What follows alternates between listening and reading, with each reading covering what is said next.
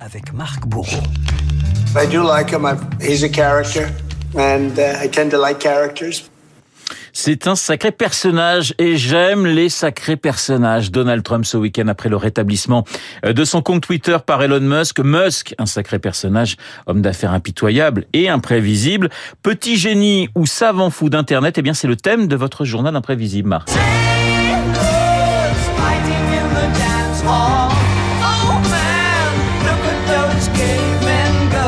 Et oui, Elon Musk, Renault, ce n'est pas seulement l'homme qui envoie ses Tesla dans l'espace sur du David Bowie, ce n'est pas seulement le gourou qui veut coloniser Mars ou nous mettre des puces dans le cerveau, c'est d'abord un redoutable précurseur de l'informatique.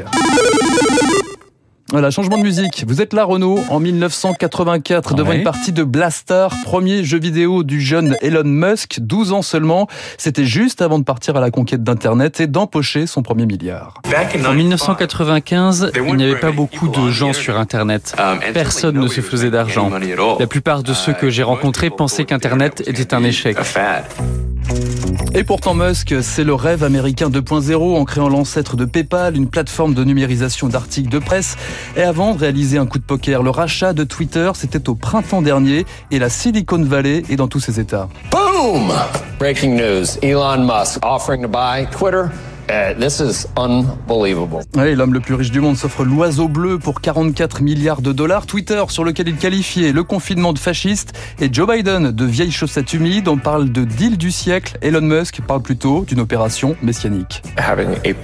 Une plateforme publique fiable, c'est très important pour le futur de la civilisation. Je m'en fiche de l'argent. Et pour sauver l'humanité, Elon Musk veut surtout ne plus modérer aucun contenu ni bannir d'utilisateurs euh, de Donald Trump au rappeur Kanye West accusé d'antisémitisme, Musk, la philosophie des Lumières en 480 caractères. On est plus proche de Jean-Claude Van Damme que de, que de Voltaire. Un bon signe de la liberté d'expression, c'est la possibilité pour quelqu'un que tu n'aimes pas de dire quelque chose que tu n'aimes pas. Si c'est le cas, on a une liberté d'expression. Tu veux ou tu veux pas? Tu veux, c'est bien. Si tu veux pas,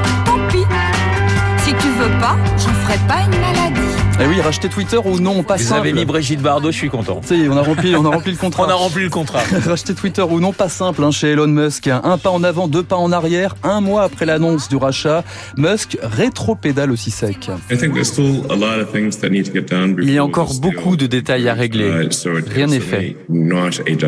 Ah oui, car l'homme d'affaires découvre le réseau social et ses travers, ne serait-ce que la question des faux comptes Twitter gérés par des robots. Le géant des GAFA se transforme subitement en agent immobilier. C'est comme si vous achetiez une maison qui a 5% de termites.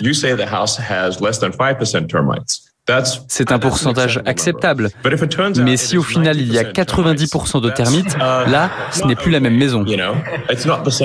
Voilà, plutôt logique. Après des mois de suspense, le deal du siècle est finalement conclu début octobre. Des revirements, une imprévisibilité comme une marque de fabrique d'Elon Musk sur laquelle il revenait il y a deux ans déjà lorsqu'il annonçait publiquement son autisme.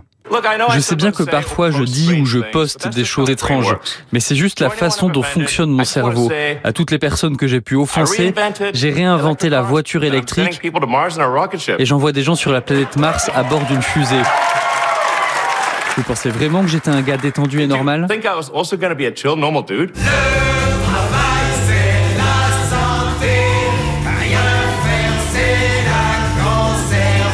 Pas très détendu, non. Euh, Elon Musk et ses méthodes radicales, comme début novembre, la moitié des salariés de Twitter licenciés par mail. Les autres sommés de faire allégeance absolue aux milliardaires dans les plus brefs délais, Elon Musk et le management extrêmement hardcore, comme il le dit, une certaine conception du travail qu'il s'applique à lui-même. Je bosse comme un malade, entre 80 et 100 heures par semaine, chaque semaine. Un rythme infernal, pas simple hein, d'être tout seul à bord pour gérer la plateforme la plus ingérable, la plus toxique du monde. Dr Elon et Mr Musk, l'histoire de l'homme le plus riche de la planète qui réserve autant de bonnes que de mauvaises surprises. Je ne pense pas que vous aimeriez être moi et être à ma place. Et maintenant, que vais-je faire de tout ce temps? Que sera ma vie? Ces gens Voilà, il est quand même le seul à mettre Bardot, Bowie, Pink Floyd, Henri Salvador et Gilbert Bécaud Voilà, pour parler de la Californie. pour parler de la. Californie Oui. et d'Elon Musk. Je crois que le patron de Twitter France d'ailleurs aussi a quitté ses fonctions, Oui, figurez-vous. oui, oui, c'est- ça chauffe en ce moment. Ça chauffe fronde. effectivement terriblement. Le journal imprévisible de Marc Bourreau, je peux vous dire qu'il sera là demain. Ça chauffe pas encore pour lui. Il sera là demain et théoriquement, il fera même toute la semaine, hein, si tout va bien. Si tout va bien. Et j'en suis encore. certain. Merci beaucoup, Marc. Il est 7h53 sur l'antenne de Radio Classique. Dans un instant, monsieur David Barou, qui a décidé, figurez-vous, de nous parler de croquettes pour chiens. Et oui, c'est pour, euh, eh dans deux petites minutes.